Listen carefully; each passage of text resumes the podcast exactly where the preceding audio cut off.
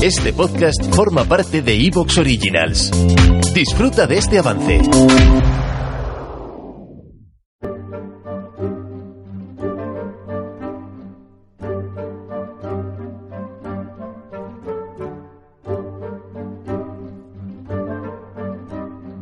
Bienvenidos a Historia Ficción.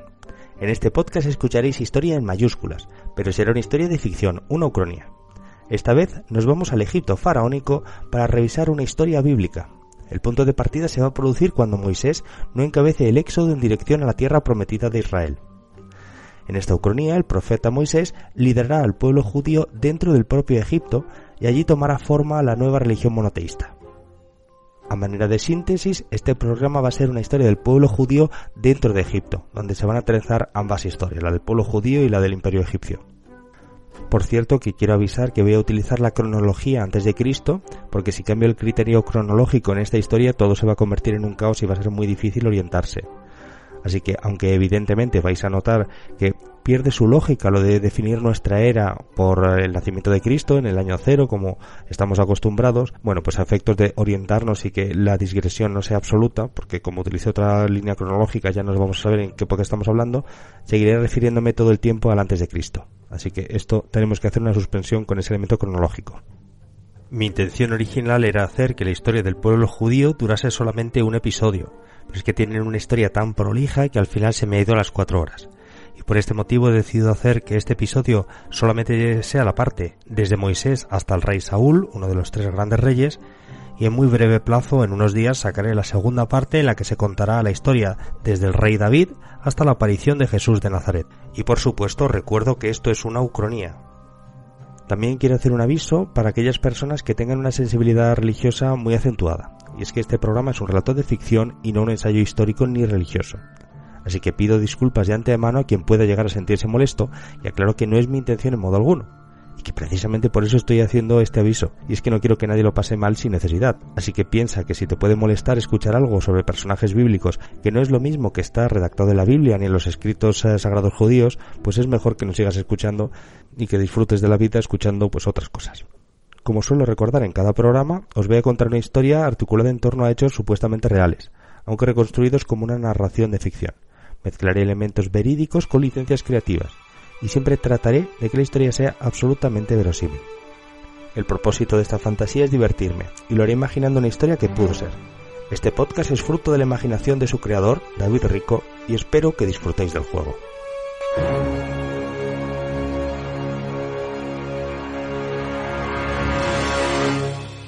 Capítulo 1. Egipto en el segundo milenio antes de Cristo.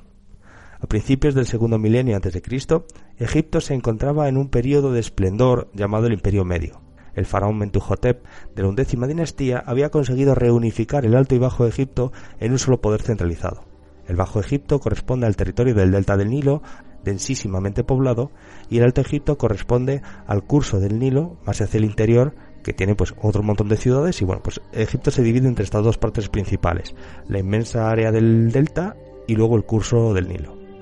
El floreciente imperio había conseguido proyectar su fuerza hacia Oriente Medio y también hasta el sur, más allá de la segunda catarata, donde se adentraba ya las tierras de Nubia. Este momento expansivo del imperio hizo que se intensificasen los vínculos comerciales, por ejemplo con Creta, Chipre o Fenicia. Y por supuesto estas relaciones económicas produjeron conflictos con otros poderes regionales, como los hititas. Diversos faraones, como Sesostris III, que reinó entre el 1878 y el 1842 a.C., emprendieron acciones militares en Oriente Medio. Estas campañas reportaron saqueos, esclavos y el vasallaje de diversos pueblos y tribus. En su momento de esplendor, el imperio egipcio ejercía su hegemonía más allá de Egipto, incluyendo tierras del Sinaí, de la tierra de Canaán y la vega del Jordán, e incluso más al norte influían en la vega del río Orontes y en la tierra de los fenicios. La undécima y duodécima dinastías habían dominado a muchos pueblos, en algunas ocasiones a través de la fuerza de las armas y en otros casos con el ejercicio de la diplomacia y el comercio. Las antiguas comunidades judías estaban asentadas entre la vega del Jordán y las costas del Mediterráneo, y estos grupos tribales estaban unidos por un ancestro común, que era el patriarca Abraham. Con la llegada del imperio egipcio, pues todas estas eh, tribus eh, judías fueron uno de esos pueblos avasallados por este imperio medio egipcio. Por aquel entonces, el antiguo pueblo de Israel aún creía en múltiples divinidades al igual que los pueblos de su entorno. Aún no habían llegado el histórico momento de la revelación del gran Dios único y la forja de la alianza con el que fue ungido el pueblo de Israel como elegido. El pueblo judío fue una de las comunidades que, como decíamos, fueron dominadas por la potencia del Egipto faraónico. Algunas tribus negociaron con Egipto y se quedaron en sus tierras de allí, de la Vega del Jordán, e incluso a algunos eh, clanes se les permitió emigrar a las tierras de Egipto como colonos. Peor suerte tuvieron las tribus de los judíos que se habían aliado con los hititas o que se resistieron al faraón, y es que éstas tuvieron peor suerte. Estas tribus que se les resistieron a los egipcios terminaron por ser diezmadas o reducidas a la esclavitud en Egipto había también otro grupo de comunidades judías que se sometieron a la presión del faraón y que aceptaron servirles militarmente para defender las fronteras de Egipto. Estas tribus principalmente fueron pastores nómadas judíos que fueron desplazados desde sus tierras en Canaán para que sirviesen en la región fronteriza de Sinaí. Este reasentamiento estaba destinado a situar a los judíos como un tapón ante la llegada de cualquier posible invasión de Oriente Medio en dirección a Egipto, que primero chocasen contra estas tribus de pastores nómadas que estaban situados en el Sinaí. Bueno, de vuelta a Egipto, pues el periodo de florecimiento que implicaron la undécima y duodécima dinastías llevó a un aumento de la población, que terminó por poner al límite los recursos disponibles. La poderosa duodécima dinastía había conseguido establecer un derecho sucesorio familiar, pero esto fue produciendo un estrechamiento de la línea sucesoria que terminó en un cuello de botella con la faraona Neferusobek. Esta murió sin hijos ni sobrinos y claro, con la muerte de esta faraona se extinguió la duodécima dinastía. La falta de una sucesión clara abrió un periodo de disputas entre diferentes pretendientes. Egipto volvió a dividirse, y en esta época se establecieron al menos... ¿Te está gustando lo que escuchas?